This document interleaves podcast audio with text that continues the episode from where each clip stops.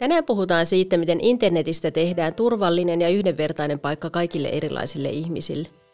Eräänä on Päivi Korpela ja Milla Halme Län Internationalista. Milla on strategian ja kehittämisen erityisasiantuntija ja Päivi vastaa yritysyhteistyöstä.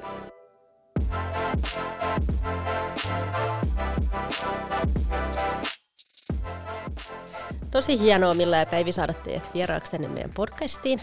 Ja ihan aluksi voisitte kertoa lyhyesti, että, että mitä tekee Plan International?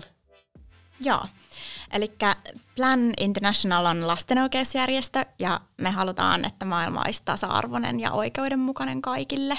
Ja sen takia ollaan ollaan tota, fokusoitu erityisesti kaikessa heikommassa asemassa oleviin, oleviin lapsiin ja tyttöihin erityisesti. Eli globaalisti kuitenkin niin tytöt on, on vielä monessa paikassa siellä vähän, vähän taka-alalla, niin, niin sen takia erityisesti tyttöjen oikeudet. Ja tota, Plan on perustettu vuonna 1937, eli ollaan toimittu jo aika pitkään, pitkään ja tällä hetkellä toimitaan 77 maassa ympäri maailmaa. Tehdään pääsääntöisesti kehitysyhteistyöhankkeita ja sitten meillä on myös humanitaarista työtä, mitä tehdään ympäri maailmaa. Ja ollaan poliittisesti ja uskonnollisesti sitoutumattomia, eli se on myöskin yksi semmoinen tärkeä planin perusarvo.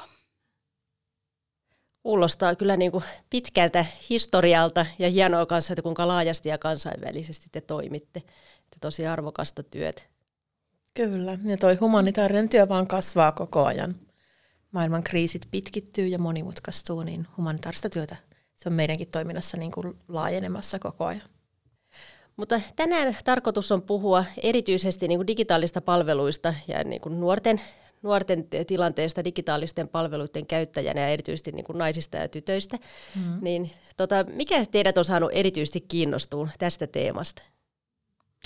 No Öö, sanotaan, että ylipäätänsä niin, niin nykyisin jo, ja erityisesti jos mietitään tästä eteenpäin tulevaisuutta, niin digitaidot on semmoiset, että, että sanotaan, että 90 prosenttia jopa töistä, mitä tullaan tekemään, niin niissä tarvitaan. Eli jotta pysyy mukana yhteiskunnassa ja kehityksessä, niin, niin se vaatii myöskin sitä, että, että on niitä digitaitoja. Ja sitten me toisaalta myös tiedetään, että, että sukupuolten välinen digikuilu ää, on on olemassa, eli tarkoittaa sitä, että, että miehillä on usein ää, pääsy paremmin teknologian äärelle, tai, tai sitten miehet on usein niitä, jotka kehittää sitä teknologiaa, ää, eli sitä kautta se on aihe, mihin pitäisi kiinnittää entistä enemmän huomioon. Tota, mulla itsellä on teini-ikäinen poika ja hänen kanssaan keskusteltiin vähän niin kuin näistä samantapaisista teemoista tässä hiljan ja hän sanoi, että, että tota, jos TikTok päättäisi ruveta niin kuin aktiivisesti jakaa Venäjän disinformaatioon, niin hänen näkemys oli, että hänen ikäiset nuoret niin olisi ihan täysin vietävissä, koska he saa niin ison osan, osan tuosta tota, no media, tai heidän median niin kuin ympäristönsä on siellä TikTokissa ja muissa vastaavissa palveluissa ja sieltä he saa sen käsityksen, miten maailma toimii. Niin, niin ajatteko tämän ajatuksen, oliko he siinä oikeassa ja pitäisikö siitä asiasta huolestua, että, ja kuinka paljon yleensä niin kuin nuorille jaetaan tämmöistä disinformaatio? Öö, kyllä mä jaan tämän ajatuksen, mä korjaisin sitä silleen vähän, että TikTokhan on vain alusta. TikTokin ei tarvitse päättää mitään, vaan siis äh, erilaiset propagandatoimijat. Venäjällä itsellään on ihan propagandatehtaita. Ukraina myös, jos nyt puhutaan vaikka tästä kriisistä, niin tekee propagandaa, siis niin kuin itselleen myönte- pitää huolen, että itselleen myönteisiä viestejä tulee maailmaan. Ja TikTokissa leviää ne aivan valtavasti. TikTokissa tällä hetkellä leviää tosi paljon ihan myös sieltä sotatilanteesta, sotatantereista, sotilaiden itsensä tekemät videot. Eli se kaikki ei ole tavallaan niin kuin ajatuksena ei ole välttämättä ollut disinformaation levittäminen tahallaan, mutta, mutta siellä myös leviää tosi raaka sisältö. Öm, eli tota, ylipäätänsä somekanavat on kaikenlaisten valtiollisten ja ei-valtiollisten toimijoiden toimesta niin valjastettu kyllä siis tosi paljon propagandakäyttöön. Ja sä oot myös ihan oikeassa siinä, että nuoremmat sukupolvet, ei pelkästään teini-ikäiset, vaan itse asiassa vaikka niin kuin mun ikäiset, äm, niin kuin alle 40-vuotiaat, niin tosi paljon mediakulutuksesta tulee sosiaalisen median kautta. Siis sillä tavalla, että sä tavallaan et enää lue uutislehteä tai jotain, mihin joku on asettanut, että tämä olisi tänä päivänä tai tällä viikolla tärkeimmät aiheet, vaan sä kulutat so, niin kuin uutismediaakin somen kautta, jolloin se tieto voi olla niin kuin vääristynyt tai se on jaettu heti tietyssä tietyllä kulmalla, että sä niin luet sitä väärällä tavalla. Ja sitten tietenkin monien voi olla myös vaikea erottaa, varsinkin jos aletaan käyttää niin ulkomaan, ulkomaalaisia lehtiä, niin eihän me tiedetä, että, että onko se lehti oikeasti suosittu lehti vai onko se vain jossain kuplassa, vaikka pahimmillaan salaliittokuplassa suosittu media, mediatoimija, onko se oikeastaan niin journalistisen perustein toimiva ollenkaan. Tai sitten ihan vaan, että monissa maissa on vaikka tyypillistä, että on hyvin jakaantunut mediaympäristö, että on vaikka tosi oikeistolaisia tai tosi vasemmistolaisia, ja siinä niin hiljalleen alkaa altistua tietyn tyyppisille viesteille. Eli siis some hyvin monella tavalla on niin hämmentänyt sitä, että mikä on totta tai mikä voisi, mitä tämä voisi tarkoittaa tarkoittaa ja, ja tota, minkälaisia viestejä me ylipäätänsä luetaan. Niin ja varmaan sen se kuplautuminen on myös niinku mm. tärkeä, tärkeä asia, että sitten kun lukee tietynlaista, niin sitten niinku on sen tietynlaisen Joo. syötteen varassa jatkossakin. Joo, siis algoritmit, äh, nyt kun sä mainitsit ton TikTokin, niin mm, TikTokissa on yksi voimakkaimmin niin kuin sekä addiktoivista algoritmeista, että siitä on, niin kuin vaikea, se on vaikea laskea se alusta. Se, on, se hyvin, hyvin voimakkaasti ö, lukee, että aha, sä, sua kiinnosti tästä, sä katsoit muutaman sekunnin pidempään tämän tyyppistä videoa, ja se alkaa tuottaa sen tyyppistä sisältöä. Öm, algoritmit on hyvin herkkiä sille, että mikä, mikä kiinnostaa, ja silloin se, jos nyt ajatellaan vaikka sitä, että yrittäisit ymmärtää jonkun ilmiön tai asian, vaikka niin kuin konfliktin, niin, niin sittenhän sä saat vaan vastauksen siihen, mikä sua kiinnostaa, etkä siihen, että mikä, mitä oikeasti tapahtuu, mm. joka luo itsessään niin kuin jokaisen käyttäjän ympärille kuplaa sen lisäksi, että minkälaisten kavereiden kanssa me ollaan tai kenen suosituksia me luetaan. Mm. Tota, puhutaan seuraavaksi vähän digitaalista tasa-arvosta. Ja tämä voi olla ehkä vähän jopa tyhmä kysymys, mutta minkä takia digitaalinen tasa-arvo on teidän mielestä tärkeää? Monesta monesta syystä. Ähm, sen takia, että mistä me äskenkin puhuttiin, meidän koko meidän työelämä, meidän elämä, meidän kanssakäyminen, meidän vuorovaikutus, meidän tiedonhaku tapahtuu oikeastaan digitaalisissa ympäristöissä. Ja tällä hetkellä se, että kuka siellä on esimerkiksi ihan vain kehittämässä niitä laitteita, kenen käteen tai taskuun joku laite sopii, tai, tai ähm, mitä se laite osaa kertoa sulle tai miten se osaa auttaa sua sun elämässä, niin se on valitettavasti hyvin, hyvin sukupuolittunutta. Yli 90 prosenttia appien kehittäjistä on miehiä, mikä sitten näkyy sellaisissa ihan kummallisissa lapsuksissa, niin kuin vaikka Oura Sormus, jonka oli tarkoitus olla meidän hyvinvoinnin ähm, tämmöinen edistäjä ja auttaa meitä nukkumaan paremmin, ei osannut alkuun huomioida sitä, että naisilla on kuukautiset. Mm. Siinä on silloin 50 prosenttia mahdollisesti käyttäjistä, joille ei ole siitä sormuksesta hyötyä, jos ei se ymmärrä, että meidän kehossa jopa kehon lämpötila ja hormonitasapaino muuttuu kuukautisten eri vaiheessa. Tai Apple, joka on ihan valtavan suosittu valmistaja, unohti menkat niiden niistä ensimmäisistä hyvinvointiäpeistä. Ja se on, se on aika niin kuin hurja puutos, joka kertoo siitä, että vaikka meillä olisi ihan hyväkin tahto ja yritetään tehdä kuluttajamarkkinoille tuotteita, niin kyllä sillä on väliä, että mitä sukupuolia on edustettuna, kun niitä ollaan kehittämässä. Niinpä, että voi kuvitella, että näiden molempien laitteiden kehittäjän niin on pyrkinyt siihen, että pystyy niin kuin kehittämään sellaisen, joka palvelee kaikkia, mutta sitä ei vaan niin kuin pysty mitenkään huomioimaan kaikkia ryhmiä, mm. jos ja ei heitä suoraan kysytä. Kyllä, ja nyt niin kuin, jos, jos ajatellaan, niin kuin, musta on niin hurjaa, että me välillä ajatellaan, tai siis niin kuin, kyllähän, kyllä, miehet ja naiset ovat, voidaan ajatella, että on ryhmä, mutta, mutta niin kuin, nyt puhutaan puolikkaasta maailman väestöstä. Joo, niin ei mistään on, pienestä vähemmistöstä. Niin, että se on, niin kuin, jotenkin tuntuu aivan hurjalta, että, että siellä on niin kuin, kaikki ne kehittämis- ja iteraatiovaiheet mennyt läpi, ja siellä ei ole niin kuin, missään vaiheessa kukaan ollut silleen, että mm. entäs, entäs menkat. Et kaikilla aikuisilla, niin kun, lähes kaikilla aikuisilla naisilla on menkat, menkat että et sä voit niin kun, noin olennaista asiaa hyvinvoinnin, hyvinvoinnin seurannassa niin unohtaa, ja silti voi niin iso toimia kuin vaikka Apple. Niinpä.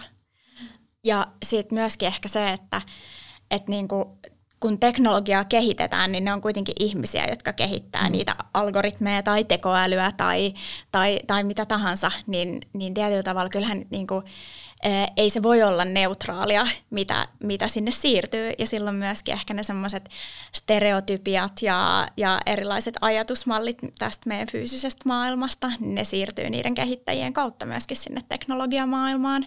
Ja sen takia se olisi tosi, tosi tärkeää huomioida se, että, että teknologia ensinnäkin kehittäisi monimuotoisempi porukka ihmisiä, että siellä olisi muitakin kuin äh, valkoihoisia miehiä, äh, että huomioitaisiin sitä diversiteettiä paremmin, ei pelkästään sukupuolikysymyksessä, vaan, vaan niin kuin muutenkin.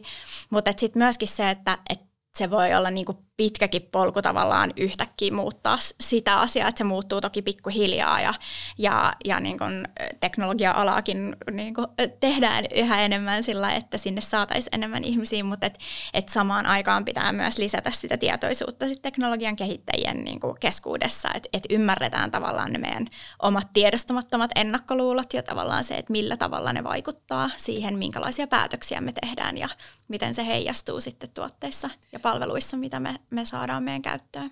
Tuosta, tuosta ajatuksesta, että se on tavallaan kauhean sääli, että kun me luodaan tällaista nyt niin kuin digitaalista maailmaa itsellemme, että sen sijaan, että me oltaisiin siinä niin kuin pystytty taklaamaan tiettyjä mm. ää, tasa-arvon haasteita tästä maailmasta, niin me ollaankin vaan niin kuin viety ne uuteen ympäristöön. Ja sitä olisi tosi ihanaa, että tässä olisi ollut niin kuin mahdollisuus, mm. ää, mahdollisuus ikään kuin...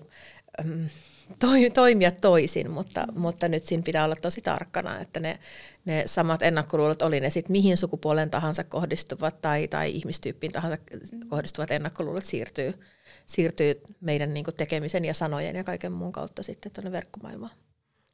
Joo, toi on kyllä hieno ajatus, että kun olisi voinut lähteä rakentamaan sitä ihan puhtaalta pöydältä ja tasa-arvoisemmaksi kuin mikä tämä on tämä meidän ihan arkimaailma. Ja tota, siihen liittyen niin Siis tota nörttikulttuuria on pidetty pitkään semmoisena ehkä niin kuin valkoisen heteromiehen viimeisenä linnakkeena. Mm. Ja tämä ehkä on niin kuin, ehkä muuttumassa siinä mielessä, että se liikkuu koko ajan lähemmäs valtakulttuuria ja toisaalta siitä on ehkä tullut sellaista tiettyä kipuilua ja jonkinlaista identiteettikriisiä. Ja tästä itselle tulee mieleen toi niin Gamergate-kampanja tässä takavuosina, joka ehkä nosti esille sen, että kuinka vahvoja sellaisia valtarakenteita on, mitä edelleen, mm. edelleen halutaan puolustaa. Et siinähän niin kuin paljon kohdistettiin häirintää ja niin kuin muuta tosi ikävääkin kampanjointia tämmöisille naisille, joka toimii internetissä näkyvästi. Ja mä mietin sitä, että voiko jopa ajatella, että, että tämä niin nostaa esille sen, että kuinka iso valtaa tämä niin digitaalisen kehittämisen maailma meillä tällä hetkellä pitää. Että kyllähän nämä niin monet digitalisaatioyhtiöt on saanut ihan valtavan ison ja tärkeän aseman meidän yhteiskunnassa. Että voiko siinä olla jopa niin kuin semmoista tiettyä tarkoituksellista no ainakin alitajuisella tasolla tarkoituksella kampanja, että pidetään tiettyjä ryhmiä siitä sen, niin kuin, sen yhteiskunnallisesti tärkeän alueen ulkopuolella. Miten te tämän näette ja pitäisikö tästä olla huolissaan? No kyllähän siis mun mielestä aina kun lähdetään puhumaan tasa- tasa-arvoista, erityisesti rakenteesta tasa-arvosta, niin me puhutaan suoraan tai epäsuoraan vallasta.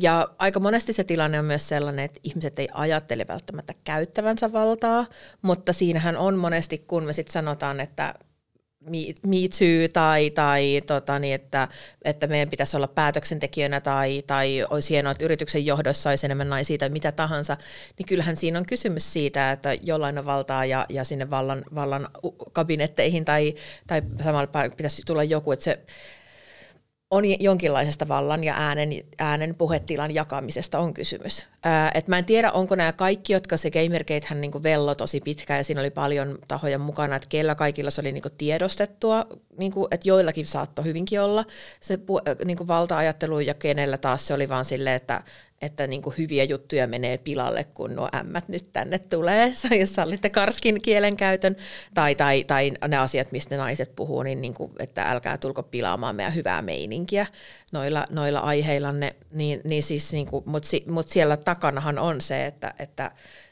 että vallan, vallan jakaminen tai sen tilan jakaminen niin edellyttää jotain huomaavaisuutta, koska se karskeus tai mikä voi olla vain bro tai omanlaista jotain nörttikulttuuria, niin sehän voi toiselle taas olla sitten niin kuin uhkailua, pelottavaa, ää, kaikenlaista sellaista, mikä tekee siitä, niin kuin se, se, sekä niin kuin pitää sen tilan tietyille ihmisillä hallussa, että sitten tekee toiselle tosi epämiellyttäväksi.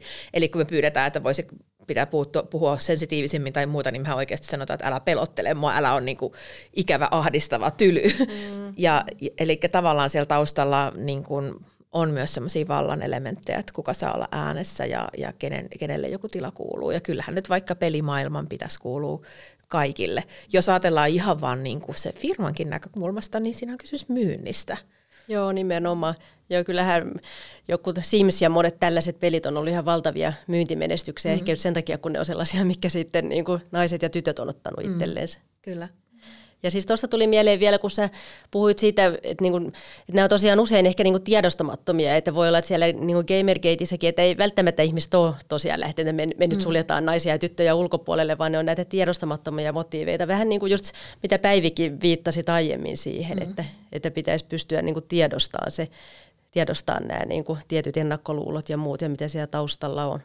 Tämä menee nyt vähän semmoiseen, en ole sosiaalipsykologi, mutta voin vilkasta kommenttiin, mutta tota, ää, mietin vaan, että kyllähän niin nörttikulttuuri on ollut tehnyt semmoisen niin jännittävän mutkan tässä meidän populaarikulttuurissa, kun ajattelee, että ne on ollut siellä niin 80-luvun viihdesarjoissa ja leffoissa semmoinen niin useasti se altavastaava tai koulukiusaamisen kohde, ja sitten on ollut tavallaan se tarina siitä nörtistä, joka sitten tuleekin niin kuin suosituksi tai jotain muuta, ja nyt oikeastaan niin nörtit hallitsee maailmaa. Siis ähm, mä muistan sellaisen, olisiko se Estra Sandra Klein showssa, missä Mark Zuckerberg puhui siitä, että hän yksi päivä tajusi tässä jo jotain vuosia, että Facebookhan on niin kuin valtio ja Facebookilta odotetaan niin kuin valtiomaista käytöstä, kun on niin suuri ja heillä on niin valtava ihmisiä ja niin kuin tavallaan se kansa, kun puhuttiin kansalaisten sananvapaudesta ja siitä, että kuka saa, mitä Facebookissa saa tehdä ja mitä ei saa tehdä. Ja sitten mä vaan niin kuin ajattelen, että vau, että siinä on kyllä niin kuin, niin kuin, niin kuin Jamppa, joka vaan teki tämmöisen niin kuin appin, millä voidaan arvostella toisten naamoja ja ollut niin kuin nörtti itsekin ja hän itse luonnehtii itseään nörttinä ja nyt yhtäkkiä hän niin kuin johtaa sellaista yritystä, mitä hän luonnehtii valtioksi. Niin, ja joka ei ole ehkä kauhean demokraattinen valtio. Ei, ei hän omistaa sen edelleen tai siis johtaa sitä edelleen yksin. Mutta niin tässä, tässä tavallaan niin kuin, mm, on ehkä voi olla, että on edelleen myös sellaista fiilistä, vaikka tässä Gamergateissa ja muussa, että on semmoisia niin nörttien omia paikkoja ja tiloja ja niin kuin, että, että, että että et ollaan niinku, kokemus on siitä, että ollaan alta vastaavia eikä välttämättä olla, niin kuin, olla käyttämässä esimerkiksi jotain yhtä maailman suosituinta peliä, jossa niin kuin muidenkin pitäisi saada olla pelaamassa. Totta. Tämä oli mun mielestä hyvä pointti, että siinä on ehkä niin tuossa nörttikulttuurissa edelleen pieni niin kuin kapinahenki, että mm. ei huomata sitä, että me oikeasti jo hallitaan tätä maailmaa. Mm toisaalta sitten niinku WWWn kehittäjä Tim Berners-Lee kirjoitti muutama vuosi sitten siitä, että, että toisaalta tällä hetkellä niinku netin isoin ongelma on verkkohäirintä ja, mm. ja niinku, että, että se on se, mihin, mihin meidän pitäisi niinku kollektiivisesti puuttua. Eli toisaalta myös niinku, kyllä sieltäkin tulee niitä ääniä, jotka myöskin niinku tunnistaa ja mm. tiedostaa sen, että, että mihin ollaan menossa ja mihin, mihin tätä laivaa pitäisi ohjata. Se on kyllä ihan tosi hienoa ja tarpeellista.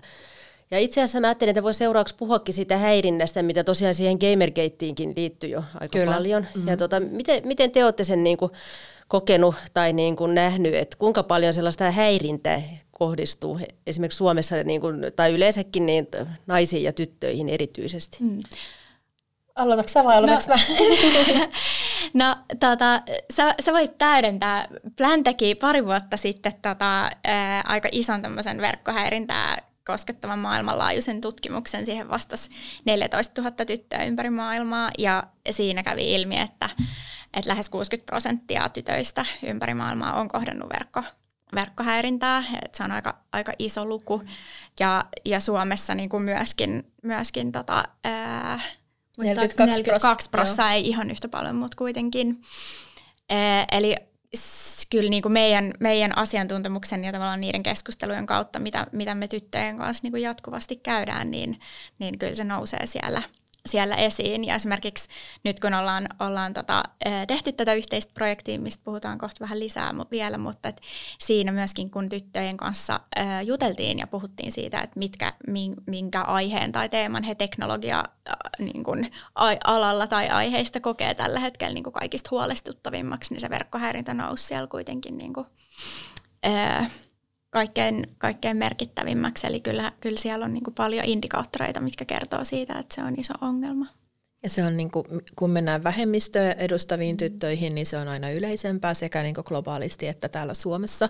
Seksuaalivähemmistöt tai etnisiin vähemmistöihin tai äm, vammaisiin tyttöihin, niin se ai, joka kerta niin kuin yleistyy se häirintä, mikä, mikä on tosi kurjaa, mutta mun mielestä vielä ehkä sellainen yksi hälyttävä, hälyttävä luku on, että kun kysyttiin yleisimpiä häirinnän tyyppejä, niin äh, ehdottomasti yleisin 38 prosentilla oli seksuaalinen häirintä, mikä mun mielestä myös kertoo, että siinä on jotain niin kuin sukupuolittunutta. Mm. Et se, ja, ja ne nuorimmat, jotka sitä kokee, on kahdeksanvuotiaita, mutta siis tyypillisimmillään tytöt alkaa kohdata häirintää 14 15-vuotiaana. Mm. Eli se on vielä niin kuin tosi, tosi nuoria alaikäisiä tyttöjä, jotka jo niin kuin alkaessaan käyttää esimerkiksi sosiaalisen median kanavia, sosiaalisessa mediassa se oli yleisintä, niin kohtaa häirintää ja hirveän tyypillisesti se on seksuaalista häirintää. Et siinä on niinku paljon sekä niinku sellaista, mikä on vaan niinku ikävää ja kurjaa ja, ja saattaa rajoittaa heidän verkon käyttöä, mutta siellä on myös niinku tosi haitallista mm. ää, ja jopa vaarallista. Ja tämä on tietenkin niinku, äh, johtaa myöskin siihen, että, että tytöt niinku ehkä sitten saattaa rajoittaa omaa olemistaan tai sanomisiaan tai niin kuin poistua jopa kokonaan sosiaalisen median mm. kanavista, koska he, ei, niin kuin, he kokee sen, sen turvattomaksi tilaksi heille, missä he, he ei halua olla. Ja se on tietenkin niin kuin sananvapauden kannalta tosi ongelmallinen tilanne, että, että, että meillä on niin kuin, ä, ihmisryhmiä, jotka kokee, että, että se on sellainen paikka, missä, missä heidän on turvatonta olla ja tuoda esiin niitä omia näkemyksiä Joo, Joo tuossa jotenkin tulee itselle mieleen sellainen analogia vähän niin kuin pimeillä kaduilla liikkumiseen, että samalla lailla, että näiden yhteisten tilojen ulkopuolelle niin kuin suljetaan ihmisiä sen takia, että he ei uskalla sitten liikkua siellä, mm. eikä uskalla toimia. Se on ihan totta. Meillä on tiettyjä alustoja ja paikkoja, jotka on niitä netin pimeitä, pimeitä kujia. totta kai aina voi kysyä, että no pitäisikö että pitääkö kaikkien, kaikkien käyttäjien päästä kaikille alustoille, mutta, mutta siis toisaalta niin kuin yle, kansainvälisesti yleisin alusta, millä tytöt kohtas häirintää, oli Facebook. Mm. Ja Suomessa ne taas on niin kuin Instagram esimerkiksi, että tota, et ei, ei, ei, vielä ei puhuta niin kuin niistä internetin likakaivoista, että ne on sitten vielä oma paikkansa. Joo, nimenomaan, että nämä ei ole niitä pimeitä kujia, vaan tämmöinen ihan, ihan joku keskusaukio. Mm. Kyllä, kyllä. Siellä pitäisi saada kulkea ja, ja tutkia ja ilmaista itseään ihan vapaasti. Ja miten me täällä fyysisessä maailmassa sitten tähän puututaan, niin meillä on niin kuin erilaisia tapoja kuitenkin rajoittaa sitä niin kuin, no, lainsäädännöllä, että niin kuin julkisilla paikoilla vaikka ihmisten mm. uhkailua ja häirintää ja muuta vastaavaa. Ja paljon on puhuttu siitä, että internettiinkin pitäisi saada enemmän niin kuin säätelyä ja niin kuin muuta vastaavaa. Mutta sitten usein no, ruvetaan sitten puhumaan sitä internetin vapaudesta, joka on sinänsä tosi tärkeä mm. arvo. Ja tota, tästä mietin sitä, että kuinka paljon sitten näitä arvoja pohditaan ja kyseenalaistetaan, niin kuin, että, että se on jotenkin sisäänrakennettu ja itsestään selvä se, se vapaus internetin arvona, mutta entäs sitten se turvallisuus, joka on kanssa tärkeä arvo. Mm. Että nämä on niin kuin osittain ehkä ristiriitaisia. Toi on hirveän hyvä kysymys ja mä ehkä niin esittäisin myös siihen sun ekaan pohdintaan jatkokysymyksen, että, että ihan totta, että internetin kokoisin kehittämisajatuksessa oli tämä niin kuin vapaus, freedom, sananvapaus ja, ja mikään ei rajoita, ei valtion rajat ja muut, mutta kyllä siihen voi ysittää vastakysymyksen, että kenen vapaus. Mm. Että kyllä vapauteen aina kuuluu myös se vastuu, se, että, että sä voit tehdä asioita, kunnes, kunnes sä et rajoita toisen olemista ja ei se vapaus voi tarkoittaa esimerkiksi dickpikkien lähettämistä kenen tahansa tai eksän stalkkaamista jopa vuosia tai, tai tota, mm, mitäs muuta tällaisia, niin just uhkailua tai muuta. Et siis kyllä vapaudellakin on rajat ja mulla on vähän sellainen olo, että jos taas jälleen tiedostamatta tai tiedostaen, niin se vapaus ei voi tarkoittaa vain yhden ihmisryhmän vapautta. Että kyllä sen vapauden pitää kuulua esimerkiksi kaikki sukupuolet tai kaikki ihmisten taustat. Että me ei olla vapaita ennen kuin kaikki me ollaan vapaita. Niin kuin arvoista puhutaan niin kuin teknologian kehittämisen yhteydessä, niin usein niin kuin nousee vastakkain ajatukset tai, tai pohditaan, että onko niin kuin teknologia arvovapaata, pitäisikö sen olla. Niin miten mieltä te siitä olette? Onko teknologia arvovapaata ja pitäisikö siihen ylipäänsä niin kuin pyrkiä? No mun mielestä toi on niin kuin, vähän tuohon viitattiinkin tuossa jo aikaisemmin, että tavallaan niin kuin, ää, teknologia ei voi koskaan olla neutraalia, koska siellä on kuitenkin ne ihmiset sen, sen kehittä, kehittäjinä ja sen kehittämisen takana. Ja me kuitenkin, meillä on aina ne tietyt arvot ja tietyt ennakkoluulot, mitä me, mitä me kannetaan mukana. Et mä en niin oikein ehkä usko siihen, että, et, että semmoiseen neutraaliuteen niin teknologian kehittämisessä edes päästäisiin. Mä, mä niin saan kiinni siitä ajatuksesta, että moni varmaan niin ajattelee, että että mä nyt tässä kehitän puhelinta. Ei siihen liity mitään, että se on vaan nyt puhelin ja sillä sitten puhutaan. Ja oikeasti siihen liittyy kauheasti valintoja. Että et, tota, et se on vähän sitten ehkä semmoista sokeutta, jos väittää, että tässä mä nyt kehitän vaan neutraalisti. Et, et, tässä me nyt kehitettiin autoja neutraalisti vuosikymmeniä ja autojen turvavyöt ei oikeasti sopinut tai oli jopa vaarallisia raskaana oleville naisille koska meidän arvoihin on kuulu ajatus siitä, että universaali ihminen on mies, ja sitten sitä niin turvavyön sijoittelussa ei ollut, koska meillä ei ollut crash testamia, eikä vieläkään ne on tosi harvinaisia naisten, naisin muotoiset crash testamit, puhumattakaan raskaana olevan. Niin kyllä mä nyt ajattelisin, että joillekin arvoihin voisi jopa niiden kehittäjien arvoihin kuulua vaikka se, että, että tota, perhe ja lapset on turvassa, mutta sitä ei tultu ajatelleeksi. Eli ehkä siinä on vähän semmoista sokeutta myös sitten. Meillä on paljon semmoisia sokeita pisteitä, mm. joita me ei vaan niinku tulla ajatelleeksi. Ja tavallaan niinku, jos, jos mietitään vaikka niin kuin keskustelua monimuotoisuudesta, niin tavallaan semmoiset asiat, jotka ei kosketa meitä meidän omassa arki, arkielämässä, niin me ei tulla ajatelleeksi niitä. Mm. Mutta se, että mitä ne kullekin meistä on, niin ne on sitten taas niin kuin tosi erilaisia. Mutta että vähemmistöt kohtaa arjessaan esimerkiksi tosi paljon sellaisia esteitä, mitkä meidän elämässä ei näy ollenkaan. Ja siksi me ei tietenkään aktiivisesti ehkä ajatella niitä. Niinpä. Ja toi on mun mielestä hieno ajatus siinä mielessä, että se ei ole kenenkään niin kuin pahuutta tai huonoutta, että niitä ei tule mm. ajatelleeksi, vaan ei voi tietenkään niin kuin kuvitella, että pystyy kaikki asiat niin kuin elämään toisen ihmisen saappaissa ja ymmärtäen. Sen takia taas päästään takaisin siihen, minkä takia on tärkeää, että olisi niin kuin monilais, moninaisia mm. ihmisiä kehittämässä näitä. Sama niin kuin ehkä tuo autoja tuoreempana esimerkkinä tulee mieleen vaikka niin kuin puhelimien kasvotunnistukset, mm. jotka ei toiminut tummaihosten kasvoilla yhtä hyvin tai ollenkaan. Ja, ja siinä niin kuin, se, se, se ei ole, se, en, en tiedä, että onko kehittäjillä, enkä usko sillä kehittäjillä joukolla ole välttämättä rasistisia ajatuksia, mutta se kertoo siitä, että kenellä sitä testattiin ja ketä pidetään niin kuin universaalina ihmisen mallina tiedostamatta ehkä. Ja nämä jälleen tuntuu niin kuin jotenkin niin kauhean hurjilta, kun että minkä kokoisia tiimejä ja niin kuin yhtiöitä täällä takana on. Että siis, jos ei aktiivisesti mietitä, että miten tämä meidän tuote voisi olla inklusiivinen, niin siinä neutraalisuudessa saatetaan mennä metsään. Niin, Joo, ja se iso harhaluulo on sitten varmaan siinä, että kuvitellaan, että tämä on täysin neutraalia, mitä me tehdään, mm. ja arvovapaat. Koska minä tässä nyt vaan laitan ykkösiä ja nollia devaan menemään tai kehitän jotain, niin kuin, että eihän näillä mikropiireillä ole arvoja, mutta, mutta ei se nyt ihan niin mene. Me ollaan nyt useampaan kertaan jo todettu, että se niin moninaisuus on tosi tärkeää siinä teknologian kehittämisestä, mutta mistä se sitten johtuu, että se, se niin tällä hetkellä tai ainakin tosi pitkään on puuttunut se niin moninaisuus, tai miten esimerkiksi niin teknologiasta tullut niin miehinen ala? Hmm. Mun mä luulen kokonaisuutena, mulla ei varmaan mitään tyhjentävää vastausta tähän ole, mutta musta tuntuu, että se on sellaiset, mitä, mitä me arvostetaan yhteiskunnassa. Öö, esimerkiksi itse asiassahan koodaamista, kun ajatellaan, niin ensimmäiset koodaajat oli naisia. Jokainen, joka on katsonut Hidden Figures-elokuvan, tietää, että, että tota niin, ä, avaruuteen lähetetyt, lähetetyt ä, astronautit nojasi tummaihosten naisten laskelmiin. Äm, tai ihan vaan niin ohjelmoinnin kehittäjä Ada Lovelace jo 1815 tai 1800-luvun alussa, niin häntähän pidetään tämmöisenä niin kuin ensimmäisenä ohjelmoijana, koska hän tuli ajatelleeksi tai, ja kirjoitti siitä siis tuhansia merkkejä, että, tota, niin, miten kone voisi alkaa ratkaista ongelmia ihmisten puolesta. Mutta sitten kävikin niin, että nämä hommat ei ollutkaan enää naisten näpertelyä tai, tai semmoista niin sihteerihommana, nämä computers, eli nämä naiset, jotka teki niitä laskelmia, niin heitä pidettiin ikään kuin sihteerinä, että ne oli ne tärkeät insinöörit, jotka taas teki sitä hyväpalkkaista juttua, ja ne, jotka teki niitä vaikeita laskelmia, ei ollut hirveän hyväpalkkaisia, mutta yhtäkkiä sitten devauksesta tulikin arvostettua. Et siinä varmaan on niin tällaisia, että meillä aika paljon... Äh, on tällaista Suomessa varsinkin eriarvoisuutta siinä, että naisvaltaiset alat on vähemmän palkattuja. Öö, yhteen aikaan oli ihan palkkalakeja, että naisten piti olla alemmin palkattuja, että sitten niin siinä on käynyt niin, että se, joka on se breadwinner, eli elättäjämies, niin on ikään kuin ihan yhteiskunnan politiikkatoimienkin kautta ohjattu menemään niille hyväpalkkaisille aloille. Mm, ja sitten on, on tällaisia niin ennakkoluuloja, että, että just sit siinä vaiheessa, kun se ei ollutkaan enää sihteerikköjen hommaa, vaan sitä alettiin pitää enemmän teknologia hommana, mm. niin sitten siitä tulikin yhtäkkiä miehinen maailma.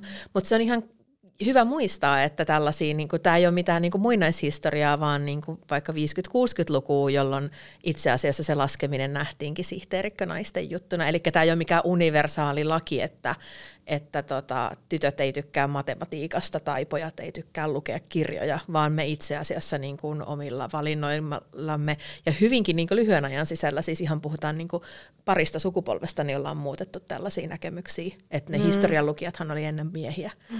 ja sitten tosiaan niitä, ne sihteerilaskijat oli naisia. Esimerkiksi. Voi olla, että se ei ole ihan niin tylyä se jako niin kuin sihteerit kautta sitten, sitten mm. nämä insinöörit. Että mä oon kuullut sellaisenkin ajatuksen, että se on ollut siitä niin kuin tiede versus teknologia. Yeah. Teknologia on yleensä pidetty miehisenä. Että silloin kun se käsitettiin tieteeksi, niin se oli enemmän naisille Joo. sopiva.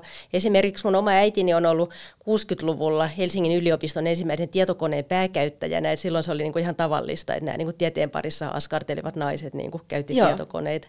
Mm. Että naiset sai ikään kuin tehdä sellaista, mikä ei, mitä ei pidetty semmoisena vähän niin kuin raavaana tai raskaana tai likasena, mutta sitten taas tämmöinen niin suunnitteluajattelu sopi naisille. Joo. Ja sinänsähän toi on kuin jännä, että kun on niin kuin tavallaan meidän stereotypioista kumpuu vaikka tämä ajattelu, että pojat on hyviä matikassa ja tytöt on enemmän tämmöisissä niin kuin luovemmissa jutuissa, niin, ja sitten se on ehkä vähän siirtynyt sinne se, että no, että joo, että on tämä teknologia, missä tarvii tätä matemaattista lahjakkuutta, mutta eihän se välttämättä ollenkaan ole, niin siinähän on vaan kyse enemmän niin kuin ongelmanratkaisusta, ja sinänsä se ei ole millään tavalla sukupuolittunutta, mutta ne stereotypiat, mitä me kehitetään ja, ja kuin luodaan, niin ne saattaa niin kuin tulla aika pienistä asioista, ja sitten pikkuhiljaa niin kuin tavallaan me aletaan itse uskoa. Ja sieltä aika monet tytöt kyllä niin kuin myös sanoo, että, että on siinä paljon myös niin kuin semmoista esikuvien puute ja niin kuin semmoinen, että sitten tietyllä tavalla kun joku asia on ohjautunut jonkinlaiseksi, me ollaan totuttu näkemään, että esimerkiksi jos googlaa koodari ja katsoo minkälaisia kuvia sieltä tulee, niin sieltä tulee käytännössä niitä niin kuin miesten kuvia valtaosin, niin silloin niin kuin tytöille ei ehkä myöskään ole sitä samaistumispintaa siellä niin paljon, että hei, että, että niin rohkenisi tai uskaltaisi tai haluaisi haaveilla jostain semmoisesta, mistä ei niin kuin näe niitä esikuvia. Ja toi on, toi esikuvien tärkeys on silleenkin hyvä pointti, että jos ajatellaan, että kuinka niin kuin nyt vallalla oleva tämä, tämä niin kuin kehittäjäala on kuitenkin verrattain uusi, niin se, tällä hetkellähän niin kuin monet ne tähtityypit ja, ja niin kuin, ää, seniorit alalla on itse oppineita tai niin kuin, että ne ei välttämättä ole mennyt sinne korkeakoulun kautta, vaan ne on niin kuin lähtenyt tekemään, harrastamaan Ysärin lopulla ja sitten nyt on jossain niin kuin tietyissä positioissa mm. ää, aika monilla jää koulut kesken, niin silloin se on myös sellaista, siis mä mietin vain esimerkiksi omia frendejä, jotka tällä hetkellä on niitä niin kuin kovapalkkaisia devaajia jossain, niin ne on kaikki just just ehkä aloittanut opinnot, jättänyt kesken, koska ne tarvittiin heti, heti silloin niin 2000-luvun alussa duuniin, ja ne on alkanut tekemään sitä isoveljen kannustuksesta, kavereiden kannustuksesta, ollaan menty jonkun luo, jolla oli tietokone kotona.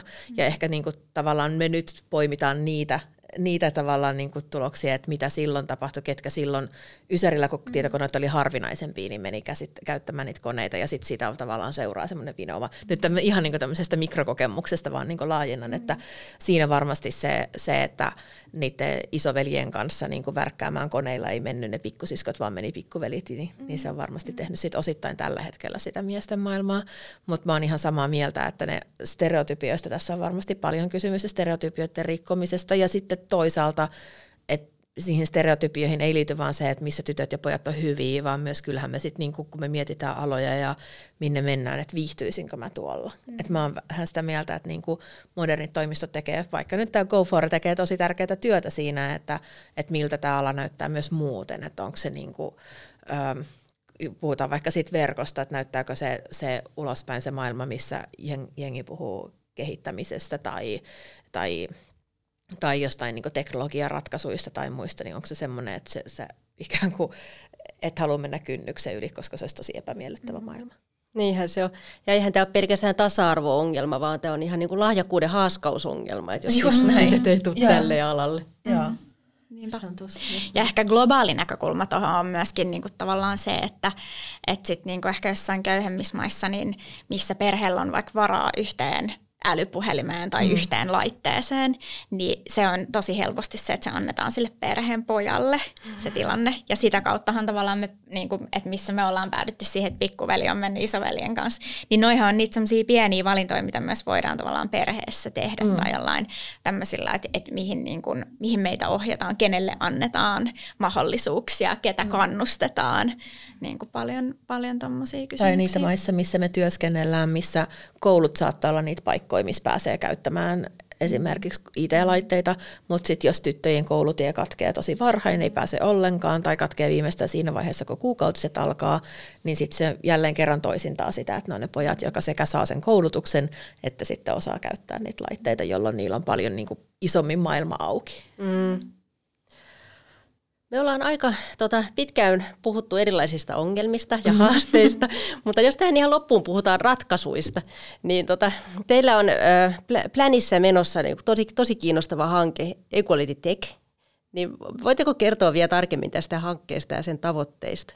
Joo, se on pikkuhiljaa vuosien varrella kehittynyt tämmöiseksi omaksi, omaksi konseptikseen ja, ja Equality Techin niin kuin pohjimmainen ajatus on se, että, että luodaan tasa-arvoa edistävää teknologiaa ja ehkä visioidaan sitä ajatusta, että minkälaista on, että jos teknologia tavallaan voi olla syrjivää ja sinne, sinne voi siirtyä niitä rakenteita, jotka syrjii, niin miten, miten teknologian avulla voitaisiin sitten, miten se voisi olla tasa-arvoisempaa, miten, miten teknologia voisi esimerkiksi ohjata ne käyttäjiään ää, käyttäytymään ja toimimaan inklusiivisemmin ja tasa, tasa-arvoisemmin. Tästä tota, ensimmäinen niin kuin isompi, konkreettisempi esimerkki oli vuonna 2017 tehtiin tämmöinen näppäimistösovellus äh, Sheboard, jossa, jossa tarkoituksena oli niin kuin, äm, näyttää sitä, että et, et minkälaisia sanoja me käytetään tytöistä ja pojista, niin minkälainen vaikutus sillä, sillä on tavallaan niin kuin esimerkiksi tyttöjen itsetunnon kehittymiselle. Niin tota, tämmöisten erilaisten esimerkkien kautta niin kuin halutaan herättää keskustelua siitä, että miten teknologian avulla voitaisiin edistää myös tasa-arvoa. Toi on kyllä tosi tärkeää työtä. Ja tähän niin kuin meidän kuulijoille tiedoksi, että Kofore on mukana yhdessä Planin projektissa, mitä kautta me on Päivi ja Millaankin tutustunut. Ollaan tekemässä tällaista ö, prototyyppiä, jonka tarkoituksena on myös tukea tätä, tätä digitaalisen teknologian tasa-arvoa Pystyttekö siitä projektista vielä kertoa sen tavoitteista? Ainakin pikkusen, joo. Toinen tosi tärkeä, tärkeä teema Equality Techin yhteydessä on se, että me halutaan niin kuin, myöskin rohkaista tyttöjä mukaan, ei pelkästään käyttämään teknologiaa, mutta myös kehittämään sitä. Ja sen takia me, ollaan, me halutaan aina meidän kaikissa, kaikissa hankkeissa ottaa tyttöjä mukaan sinne, ja, jotta he oppisivat ymmärtää, että minkälaisia esimerkiksi tulevaisuuden haasteita he pystyvät ratkaisemaan teknologian avulla. ja tota, nyt, nyt tässä tässä projektissa, mitä ollaan tehty yhdessä, niin ollaan, ollaan kaikissa vaiheissa niin osallistettu tosi paljon nuoria ja globaalisti ympäri maailmaa. Eli meillä on ollut työpajoissa mukana Pohjoismaiden lisäksi myöskin ää, Gaanasta ja Beninistä ja Sierra Leonesta ja Nepalista nuoria ää, ja tyttöjä, jotka sitten on, on päässyt mukaan, mukaan eri vaiheisiin.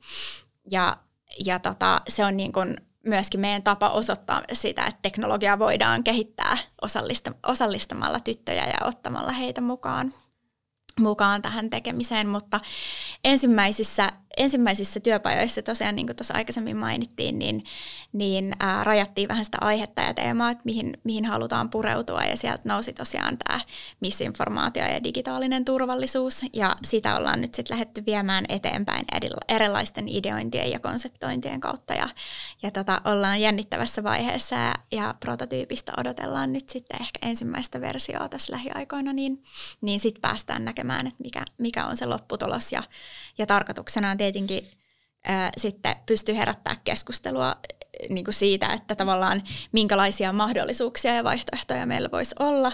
Ja sitten toisaalta myöskin siitä, että miten tärkeää on ottaa tyttöjä ja, ja erilaisista lähtökohdista olevia ihmisiä mukaan myös siihen suunnitteluvaiheeseen ja mitä me kaikki voidaan siitä hyötyä. Joo, ja mä itse tota, katsoin niitä haastattelujen yhteenvetoja, ja mun mielestä siellä kauhean niin kuin positiivisena nousi kuitenkin esiin, vaikka siellä puhuttiin paljon näistä häirinnän teemoista ja muista niin kuin ikävistä asioista, niin kuitenkin semmoinen tyttöjen innostus ja halu ja semmoinen niin kuin, jotenkin voimaantunut tunne siitä, että he halusivat olla mukana tässä kehittämisessä, mm-hmm. näki tämän tar- mm-hmm. tarpeellisena ja tärkeänä ja niin kuin halusi vaikuttaa asioihin.